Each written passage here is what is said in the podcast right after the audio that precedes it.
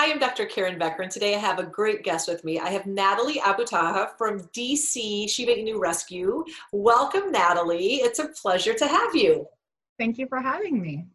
So I was intrigued. Uh, we met at, at, at uh, the Lucas and Berube event, and that was exciting. And you had shared with me at that event that you were not just doing uh, dog rescue, but that you were really focusing on doing dog rescue at uh, at a totally different different level when it when it really came to helping to restore those animals health from the inside out. And that was intriguing to me because I've been in, involved with rescue my whole life. However, the rescues that I've partnered with have not necessarily completely focused on internal well being like you have. So I was so excited for you to share your story with all of our listeners and readers here at Mercola Healthy Pet. So thanks for joining me. Thank you for having me. So, um, we, uh, like I said, like you said, I started DC Shiba Inu Rescue about six years ago and as an offshoot of that, um, we also have what's called Positively Primal, where um, we explain all that scientific information in uh, easy to view cartoons and, and posters. And our focus is on the canine microbiome. So we that's the foundation is the canine microbiome and then also nutrition and um, the diet as the foundation to health.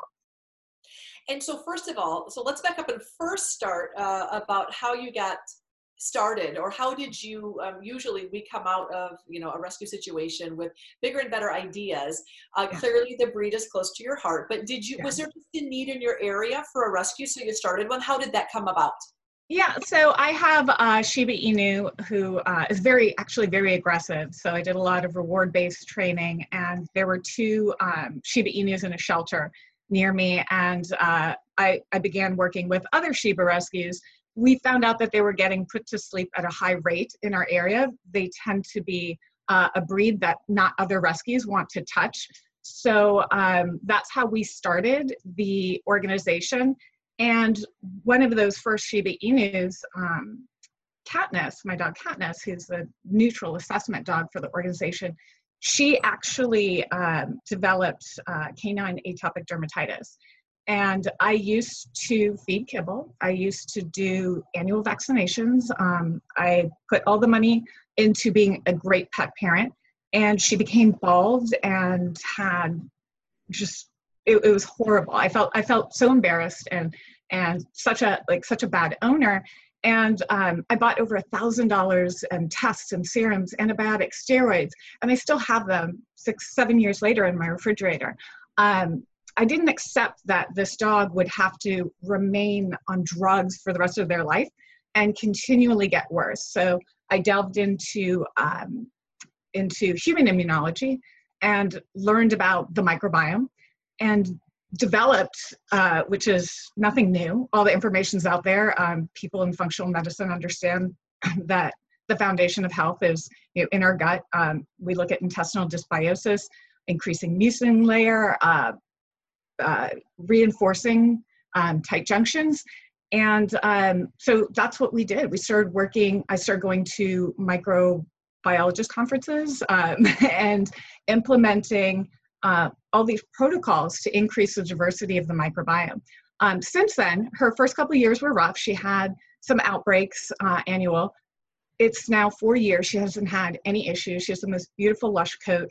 And we actually make an effort to go out and get um, Shibas with severe canine atopic dermatitis. And these are dogs with documented cases. We have some with over 10 years of medical cases, some spending $10,000. So this is these are the end of the road dogs. We bring them in, we take them off all medication, and we focus on building their microbiome. And we have a 100% success rate with this program. It might take us six months or a year, and the more immunosuppressants that there are, there they have been on, so oh back up, the more immunosuppressants that they have been on, it appears that it takes us longer. So if they just had antibiotics, I'm adding three months onto that. I mean, that creates intestinal dysbiosis. It, it, it, there's so many issues with it. Yes, they're life saving. Yes, we do use them, but it, I mean, the the uh, CDC says that human prescriptions of antibiotics is uh, at least 30%, and the AVMA just started an antimicrobial stewardship uh, in January of 2018, and they're saying that our companion pets have over 50% overprescription of antibiotics. So that's just one of one small aspect of, of tools in the toolbox that we're looking at and using and looking at alternatives because the building the microbiome is the foundation of what we're doing. And of course, I call them microbiome monsters. There are things in our environment that are destroying our gut's microbiome. So these chlorine cleaners, the dogs walk on it, they lick their paws, that's destroying the microbiome. You know, everything are sprays. So the dogs have 10 10,000 times stronger olfactory senses than humans. All the volatile organic compounds in the house, all the chemicals, they land down on the ground where the dogs are. They sniff that in. So, our program, we have an online support group for all our adopters, fosters, volunteers, uh, with over 350 people, as well as some reward based trainers and holistic vets. And we have a support group. So, when people adopt from us, it, they don't just go away. This is a closed group where we share all the science that hey, these are the little things you can do. And it's overwhelming to think there's so much. I'm also um, trained as a LEED AP, leadership and energy environmental design, reading buildings in um, Washington, D.C. So I have a strong understanding about the environment and how that affects with humans, employee productivity, sick building syndrome, but that's even more important for children and small animals who are you know constantly ingesting these these chemicals that are destroying the microbiome. So it's it's a multifaceted approach. Um, i always like to say this isn't a, a magic pill. Um, it's not that oh i just fed raw and now things are magical. There's unfortunately we're finding a lot of issues with a raw diet when um, when people don't take into account uh, their nutrient requirements. I think sometimes we're missing these essential nutrients, um, and in, even things like antibiotics can now inhibit assimilation of B vitamins, um, glyphosate, you know, your aromatic amino acids. Um, it can disrupt the beneficial bacteria in the gut, Akkermansia, uh, Faecalibacterium prausnitzii, and then increase the pathogenic bacteria, um, such as uh, Pseudomonas and um, um, Clostridia. So there's so much to consider. What we're trying to do is take a, a big global view, but act locally, act very small. We're, we're not to put this effort into helping the world, which you're doing is incredible. I don't know how you do it, but we we have well-trained small support group that if people have problems, we can help them with their dogs. So our allergy dogs, our atopic dogs, they stay off drugs. We see them every week. I board back a lot of them. So we know that they've had one dog had 10 years on drugs, 10 years. And he came into our, our rescue at 10 years old. He's now in his third year. The most beautiful coat you would, I mean, Matoshi, it's just gorgeous. So, um, so our success rate goes beyond our adoption. So, Natalie, part of it, beautiful gift that you're giving to to everyone that you're talking to is the fact that you you are working with a high um, a high maintenance breed uh, you know where there can be you know oftentimes they are misunderstood and they may have you know they, they I would agree that they're a dog that tends to be put down more because of behavior issues that were not addressed appropriately or healthfully early on. So you, but on top of that, they have high, uh, they have their high risk medical assessment issue as well. So you have a dog with maybe not the easiest to work with that is really sick. Those dogs are first to be euthanized. So I so admire everything that you're doing because you're giving people hope with a breed that otherwise may not have hope, but you're also saying to them, I'm going to partner with you and I'm not going to abandon you after adoption. And I think that that oftentimes is what happens. Or people say, I don't know enough about because I don't know enough about what's medically happening with my dog to, to do this on my own, and they don't have to do it on their own. So yeah. you're really providing this amazing experience, uh, not only for the dogs, but for the people at the other end of the leash. So I so respect. So Natalie, when you get dogs into your into your Shiba rescue, is mm-hmm. there a, a protocol that you tend to follow as you go through? So is it so go over a little bit about what happens when a dog comes in. Like do you first do you do a detox or how quickly do you switch diets or to talk a little bit about how what the process is. Yeah, so that's a that's a great question. Um, we uh, we used to feed kibble and um, raw about six years ago, and um, some foster homes would go on vacation. We'd take that kibble dog, put it in a raw home, and that dog was then moving upstairs without any medication. I mean, we within 30 days the coat would be incredible. I mean, this is over now 400 dogs. We've seen incredible benefit. So about um, six years ago, we uh, committed to being 100% raw feeding rescue. And um, it, it isn't easy because it, it is more of an expense. So um, I have to say there's an incredible team. We have six directors uh, that are experienced and kind of do this for. So the media director is a media director for the, for her living. Um, you know, our adoption director does HR. So there's a lot of uh, talent that comes into this. Um, we have three core philosophies. They're force-free, reward-based training, um, nutrition, which is species-appropriate, nutrient-dense, diverse, and rotated clean raw diet. There's science behind all those words. And the third aspect is the environment. So some of the toxins that we're talking. And having these three core philosophies as the foundation, we do them in assessment and we also do them in placement. So when the dog comes into the rescue, every dog has a minimum of two week assessment.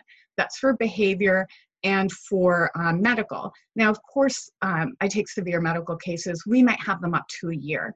Um, behavior, each each of these issues, we have very experienced train sometimes we'll pay for um, reward-based trainers to train some of our fosters so only more experienced fosters um, will get more difficult dogs or I, I, work a lot with reactivity but then placing those dogs that we have an entire adoption team. They have to read some of your material. Um, on tra- we have training information nutrition and then they have an interview process. So we look at each dog as an individual. There is no blanket statement you need a backyard you need this you need that. If we have uh, atopic dermatitis dog we want an adopter who's committed to, to the raw diet and is kind of a self educator and wants to learn about nutrition. But if we have more of a reactive dog, we want somebody who really understands the concept of reward based training and learning theory and who will we have training contracts. They're required to hire a trainer that we approve and um, and then we have that support group. So each dog has different requirements. Our puppy mill dogs might require a fenced backyard because we don't want to traumatize them by putting a harness on every day. So we take that time, a minimum two weeks. That's for the really easy dogs who don't need, um, you know, too much uh, uh, behavior modification or, um, you know, fixing.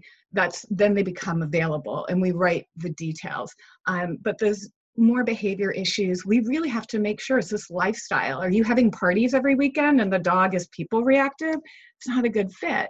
But if you're a couch potato at home and the dog is too, that's a good fit. So we really always look at each dog as an individual and then emphasize those needs and characteristics in in the adopter that we're looking for so you know we've we've kind of been called out is oh you have to everybody has to feed raw. Your your rescue is so strict.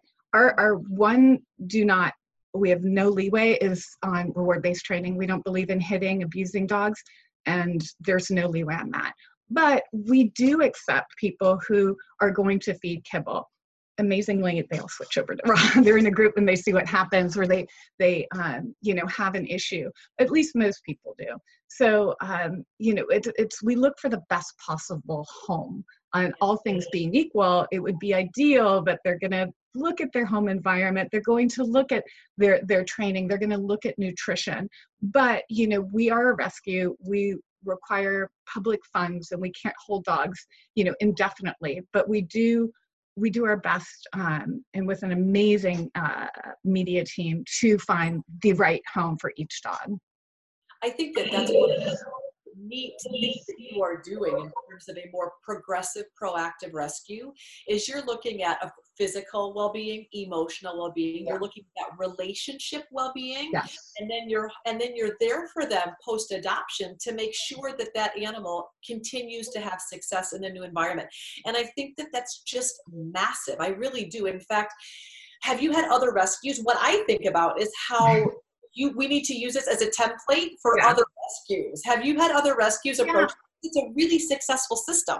Yeah, we're we're actually working with some other Shiba rescues, and and I was approached um, locally to start training in a larger scale other rescues on some of these concepts because uh, I think rescues and breeders really have a huge voice in in what will happen to these dogs once they're adopted.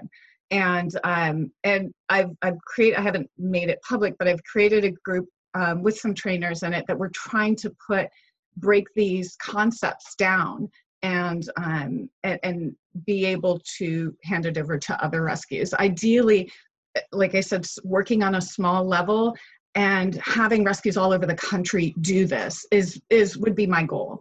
Um, it's not to be a rescue all over the country. We ha- we handle Georgia to to Pennsylvania. There's um, other Shiba rescues, but just any rescues in the country to to take these concepts. There's no regulation saying, you know, what type of standards that um, that needs to be in the organization. We have, we actually have a lot of standards of, for our organization. We only support local businesses, so we don't have adoption events at the big box. I don't know if I should name them, but we only have adoption events at small local organizations that, do not hold, do not sell um, shock collars or prong collars or any aversives.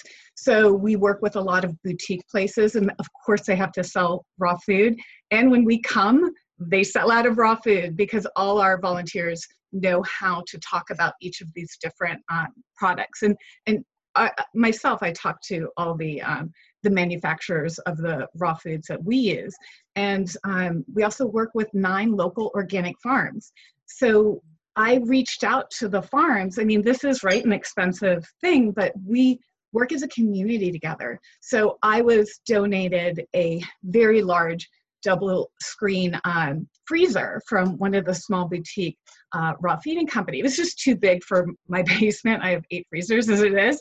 And uh, so I called one of the local organic farmers, and he's always wanted to run it. And I was like, hey, do you want to do a barter? Donate some food to our organization um, and you can have this this freezer freezer. So we're helping each other.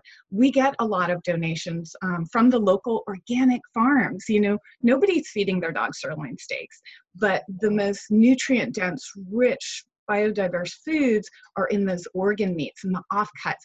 And we even if it's some freezer burn but we get all of those. In so when i do make um, uh, homemade diets which meet uh, NRC's you know basic nutrient requirements, if not ancestral. Um, and diversity is huge. You know, we're we're getting that diversity from eight, nine different farms. So it's building a community support, and, and we do happy hours. We only do these at small local businesses. We don't use them at big box. So there's a, a big, broader concept about your community and working together because it can't be done right now the way the industry is a multi-billion dollar you know kibble industry where it's it's the money is coming from all these subsidized foods you know what are what's being subsidized? It's corn wheat soy and those are the human waste products if you look at the economy it's not feasible that one large company is going to do raw. It's just not feasible. The way for this movement to succeed is to get local support your local businesses work with those local businesses support those small farms and even in my backyard as far as the greens of vegetation i grow everything in my backyard. I'm right outside dc a quarter of an acre. I've created garden um, garden patios for my friends. Our dc our wellness group the support group we everybody knows to create edible herbs for the dogs and they'll show on their balcony in the city in dc all this food that it would cost so much money just by growing these variety of, of vegetation and green so that you can now spend more money on um, you know more more appropriate meats and and proteins. So great. Inspiring across the really is it's just healthy healthy healthy especially when you think about some of these animals coming out of less than ideal circumstances you're really providing a means of restoring you know emotional health physical health but also community health community well-being. It's really a beautiful system that you have laid out. What do you do natalie when you get dogs in fact i know that this this is common because the breed is plagued with a lot of atop, atopic dermatitis yeah. they, they a dog comes in and the rescue organization the foster mom says with this is this is an incurable case mm-hmm. of of skin issues Mm-hmm. Have you had cases that you've had to try this approach and then switch and try this approach and then oh. switch and try this approach? There's like, you know, I, I tell my clients, they'll say, well, when do we stop trying? And my response yep. is, no, we'll never stop trying. Oh my gosh, yeah, that one is. There's so many underlying I- issues, so it's not that magic pill. Um, so if there's one of the things we want a diverse microbiome, and here's an, just one example resistant starch is great for um, creating butyrate. It's a beneficial short chain fatty acid along with acetate and propionate, and that helps build the mucin layer, what we want to do. However, if the dog is missing the bacteria to convert resistant starch into butyrate, it then converts it into ammonia, and you have more issues. The same thing can be seen with SIBO and fermented foods. The ferment actually exasperates the issues and creates more dysbiotic and histamine. I mean, I could go on for hours. Um, the ketogenic diet with you have metabolic endotoxemia, lipopolysaccharides can be more of an issue than if you had a um, firm uh, uh, tight junction, etc., and, and mucin layer. So yeah, we look in yeast issues. Every underlying issue could, might be different. So our dogs can be treated, and it, it, we're in a, a I call it a scratch and sniff phase because we don't have the money to do the diagnostics that I'd like to. And, and we do, we're in a well to do area, so we're able to raise funds. I, am huge on measuring, measuring everything.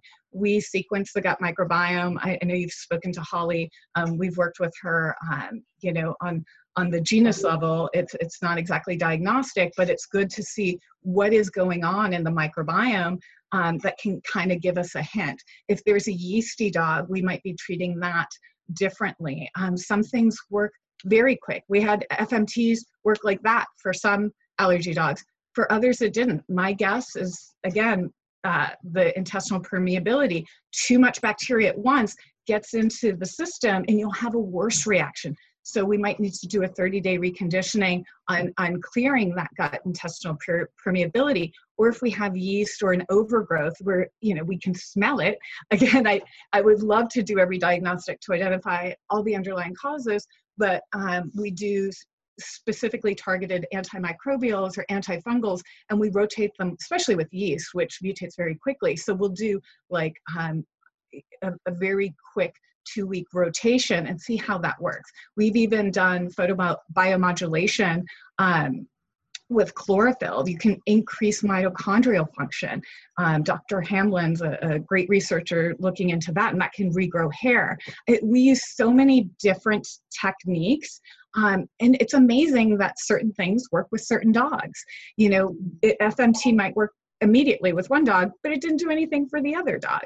And this we have a massive paradigm shift in the world of health where we looked at organisms as individuals with these organs, but we now see organisms, humans and dogs and cats, as holobionts or superorganisms that are made up not just of us genetic, human genetic, or, or canine genetic, but we're now one to one, you know, microbes and uh, our own genes. So we've never looked at medication on how it affects the microbes. We're always saying, okay, this is how it affects the mammalian genes. So, an example glyphosate.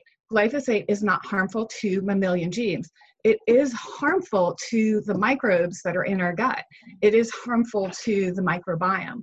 So, yeah, everything, you know, we, it's, it's, it's like, um, it's, it's, I think searching for writing down one of the things i tell everybody is write down the history take pictures. When are the flare-ups? What are the issues? We've discovered one dog had issues because they were in mold a moldy house.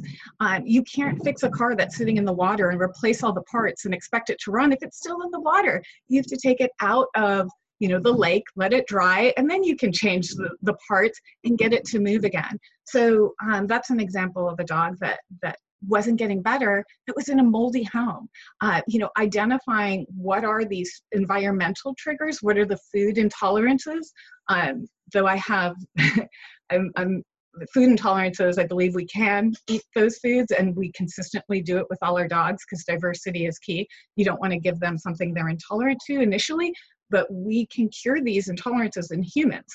Um, you know, by slowly introducing, and we've been able to do it in the organization too. So there's there's many approaches, and and we do. Awesome.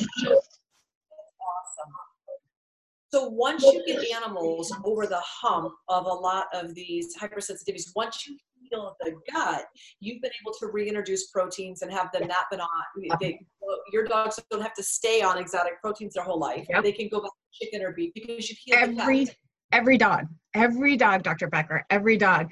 And this is a huge thing um, i think a lot of people are missing oral tolerance understanding how um, how that happens with the protein going um, through the intestinal wall and then having this response.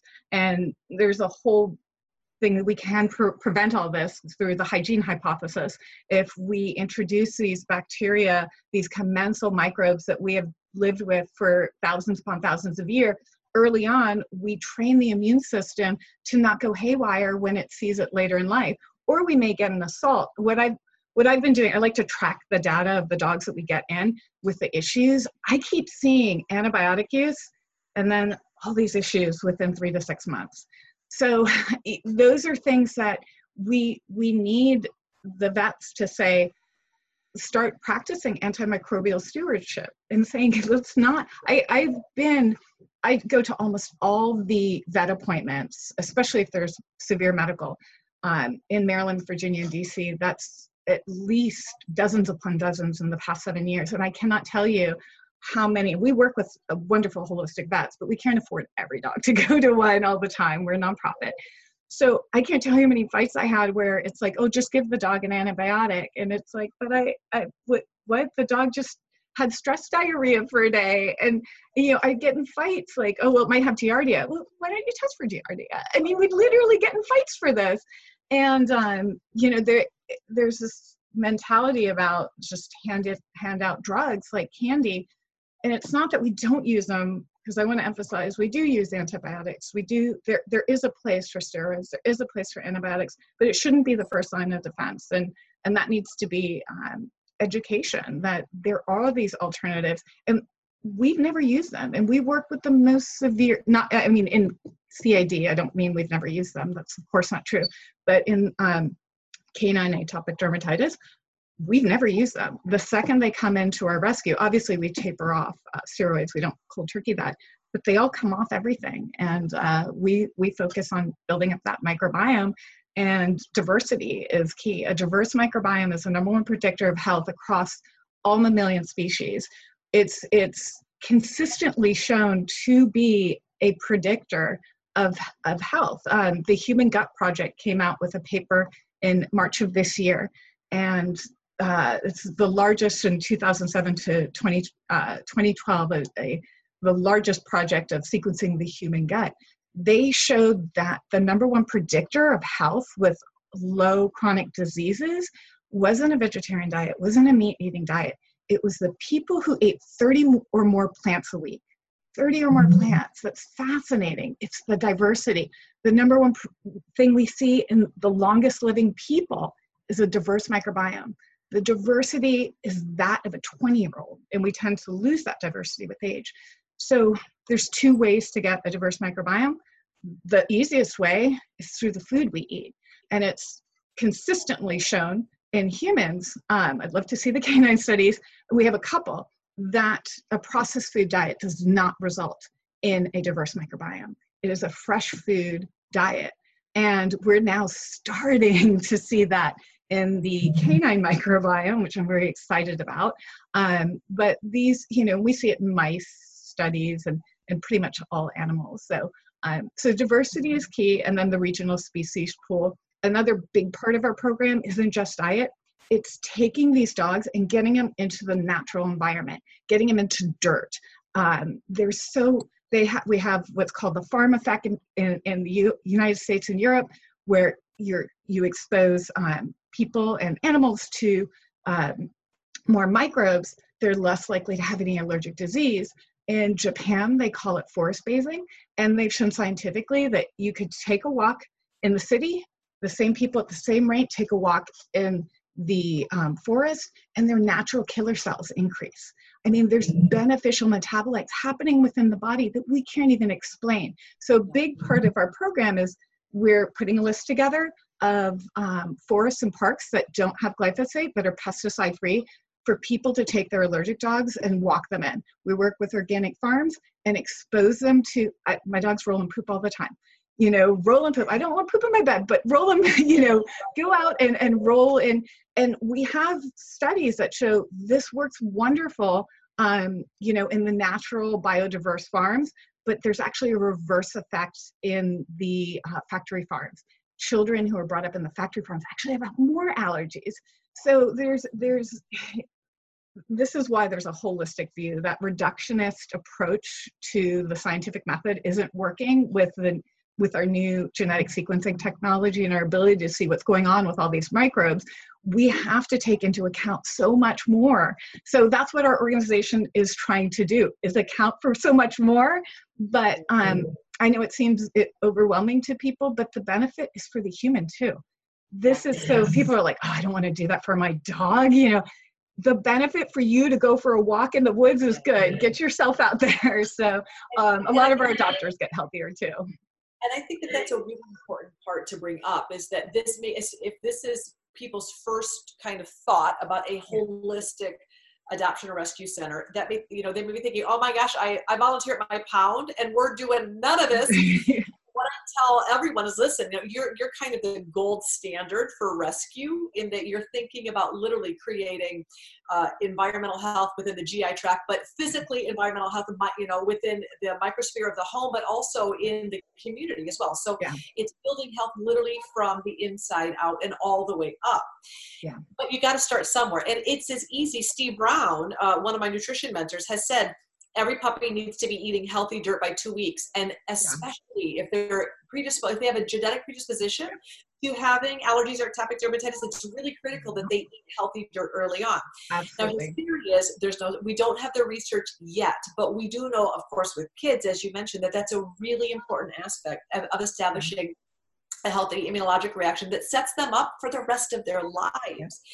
And so, if people feel overwhelmed about the conversation that you just had, just take your dog for a walk in a non toxic environment and let them dig, let them roll around, let them be dogs because at the same time as they are decreasing cortisol, they're exposing their immune system to a set of microbes that are healing and supportive and will do a fantastic job of beginning to rebalance out their system. And so when people say, I don't know what to do next, go for a walk.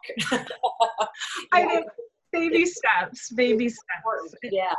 And so so you said two things. So i agree with you food. And actually i had the pleasure and the honor of interviewing Misa, dr misa sandri and bruno stefanon oh, wow. out of italy that did the uncooked and cooked raw study, and they found exactly what you explained. Yep. That unprocessed food builds the microbiome, processed food can destroy the microbiome. So, and but then there again, that goes back to kind of what our grandparents told us. You know, eat more living whole foods, eat less yeah. processed food. So there's a, there's quite a bit of common sense in all of this incredible wisdom you have. There's a whole lot of common sense too. Yeah. What's the second thing, Natalie, that you, when you say eat fresh food or eat more, you know, clean, living, whole, unadulterated foods, and minimize the amount of processed foods we're feeding our pets?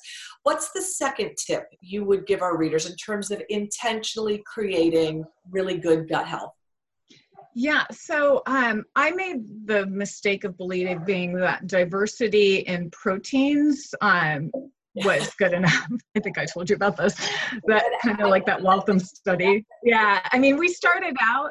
Yeah, I, I I started out reading, um, you know, a lot of blog. I knew nothing about a raw diet. A lot, a lot of blogs. Um, back when we started the organization, and it was all meat, all meat, and um, you know, I I ended up just going towards the scientific journal articles and and diving into that and it's it's not all me how we create diversity is actually through the plant matter And so I started out doing the raw diet wrong um, in, a, in a lot of aspects, but we still got amazing results, you know, at the first early couple stages of, of those years. So in and of itself, that's kind of unique um, that what a fresh food can do even when done wrong. Of course, for a long time, having nutritional deficiencies, etc., is not something anybody should aspire to. So um, one of the things I, I, just saw for my dogs, um, taking them on hikes, is hey, they're eating grass by you know river bends. That's where they deposit more minerals and nutrients. And even in my own garden, I've always grown food since I was young, as far as I can remember. My parents have always had um, a garden, etc. So um, I would notice my dogs like pounding on to get into the vegetable garden and one of my dogs had an upset tummy and he was going to eat some medicinal plants. It was truly incredible. And I, sometimes i would take plants to the local garden center and say what is this? My dog loves it. And i'm like you know what could it be? And come to find out that it um, helps benefit the gut you know microbiome. So uh, uh, i guess i don't want to say a less expensive way of creating diversity is finding um, you know some clean sources of protein, but diversifying your plant matter in your environment. There was a study, I think Finland or Switzerland, that showed that people who moved to near 30 or more um, indigenous plants decreased their allergies by a very large percentage. And they actually moved people. So, um, again, it goes back to the 30 different plants consumed was the number one predictor in human health we don't know the exact number for for the pets but this diversity of um, plant matter of nuts and seeds of things that when i watch my dogs and watch what do they eat from my garden it's it's incredible how they know these things. And i think we're so far removed from our food system that we think we need a double blind peer reviewed gold standard study to say hey the dog needs to have this in this quantity which thank goodness we have those those tests that unfortunately killed a lot of animals to find out the minimal nutrient requirements that there's more. And the science is showing that there these these aspects of, of a diverse diet that we don't even know. It might be the microbes on the leaf who knows you know? There might be something to that getting that nutrition that environment.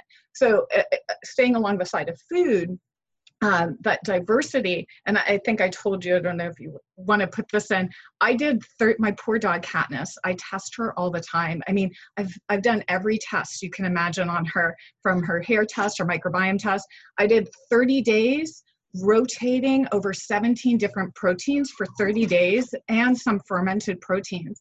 And I sent in her um, her sequencing for microbiome, and she was below the average of diversity of, of dogs from the sequencing. Then I did 30 days with plants, not even 30 plants, which I'm doing later, of plants from my garden. And she was way above the diversity of the average dog, just 30 days. And it's, my dogs are now trying to jump on me, but it goes to show how much impact we can have on health in a short amount of time. So um, doing these little bits, these. People think, oh, you, you know, I don't know, I can't afford an all raw diet. Um, you know, adding a little bit of artichoke, adding a little bit of asparagus, adding a little bit of yes. Foods that we know are incredible for the gut can really make a big difference in overall gut microbiome health. And I think that that's the other thing people think is I can't I can't afford to do sequencing.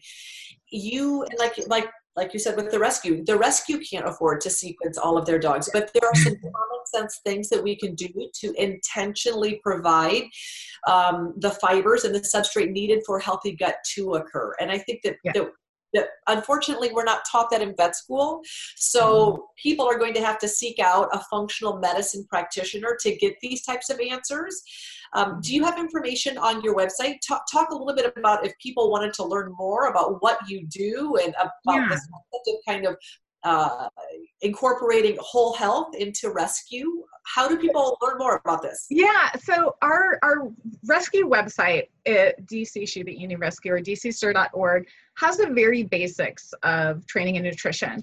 And we don't, we want to focus on adopting our dogs out. We didn't want to overwhelm them with science. So the science is on the sister page called Positively Primal.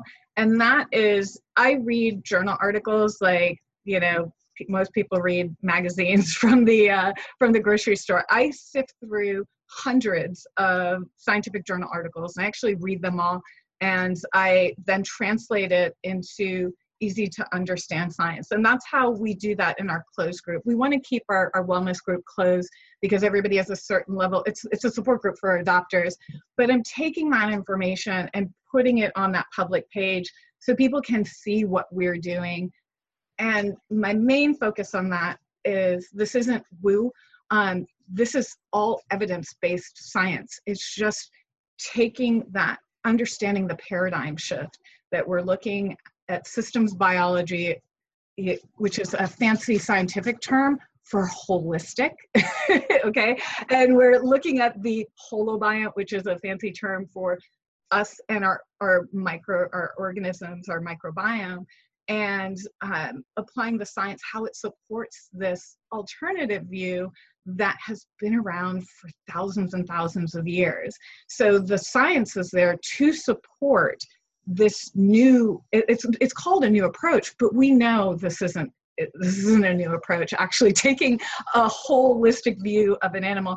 And that's on the positively primal page where um, basically trying to everything is scientifically documented. There there are just dozens and dozens of journal articles. We do work with some really amazing um, microbiologists who will be coming out with some uh, pretty incredible studies on dogs too that i think is really going to help change the view and approach um, to underlying issues. It's there's I'm really excited, just like I know you're working with a lot of people. So we are working with some microbiologists that are helping us out um, with um, some products and, and programs. We we use uh, bacillus spores to for intestinal permeability. Um, so we have some some companies working with us. Again, I, I'd really like to reach out to you know some of the the trailblazers in this field, whether it's you know Jacqueline or Billy at Answers or um, you know the Kiran at, at Megaspore. So there's a lot of different people who are who are making a huge difference. Going against the grain,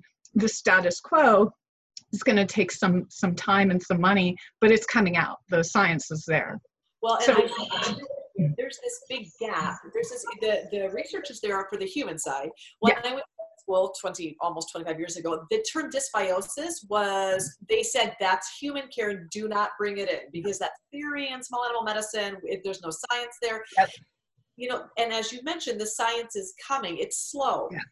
but the great thing about what your organization is doing is the science is there for humans we're lugging along 20 years behind in veterinary medicine but then there's gap where you are translating human yeah. studies uh, and making them applicable for dogs, which are which is we're all going to benefit because in yeah. essence you have built-in little t- rescued test cases that you're capable yeah. of not just dramatically improving their quality of life, but we're all learning from those test yeah. patients. awesome. It's really awesome. And and there's actually starting to be a lot of good canine studies coming out. I mean, we're looking at what does Akkermansia muciniphila do, do in the canine gut? I mean, there's pages and pages on that. It's getting there. Metabolic endotoxemia, that's coming out soon. You know, these things are coming. And it's not, even this, the review articles that are out there now, even state that the canine microbiome is a good candidate for humans. Why are they saying that? Because they're going to start, unfortunately, testing on the dogs to you know pre-test for drugs for humans but they're saying that it's already there the science is there. So i regularly you know say when i'm making this claim here are the journal articles that already said this is we we're already making this claim that intestinal dysbiosis. Now um, obviously dogs have a different level um, for for some of these lipopolysaccharides and stuff um, which is why these these new studies are coming out. And I, I would love to have a farm to do all the sequencing and, and testing. That would be my goal is to get that that that environment to do these incredible things. Well, you are doing a fantastic job of um, dramatically impacting every single four footed fuzzy life that your organization is touching, but also being this beacon of light to other rescues that are looking to incorporate um, you know, proactive living, functional foods, as well as helping to get those animals coming in either off of medications or onto safer medications. And, and you're really putting uh, an effort into role modeling how that can be done. And I really appreciate that. So Natalie, if you if you could help the world um, know one thing, I mean, I know you're wildly passionate about health, but if you if you could tell the world one thing or give them one bit of wisdom or advice, what would it be? I would say uh, try to connect in your community and um, connect in your community for educating about nutrition and the microbiome and get start groups start local groups. I think this is huge is, is your community is you think on a global level but you act on a local level. So the one thing is is go any of your information take that one thing and focus on it for a month with your group of educating people um, you know, we pick out an, an herb to add in and what are the benefits or a plant or a protein and learn every month we do, um, you know, a nutrient and learn about the nutrient, say zinc and how can you get zinc? What are novel ways? Start a weevil farm. Weevils have lots of zinc. Who knew? And they're really cheap. I'm going to try and grow weevils, by the way. I'll buy them from you, please. Yeah, right? I, am like, how do I start my weevil farm? It's not just zinc, their potassium, their fatty acids. They're incredible, and they're they've, you know they're great sustenance in, in some countries.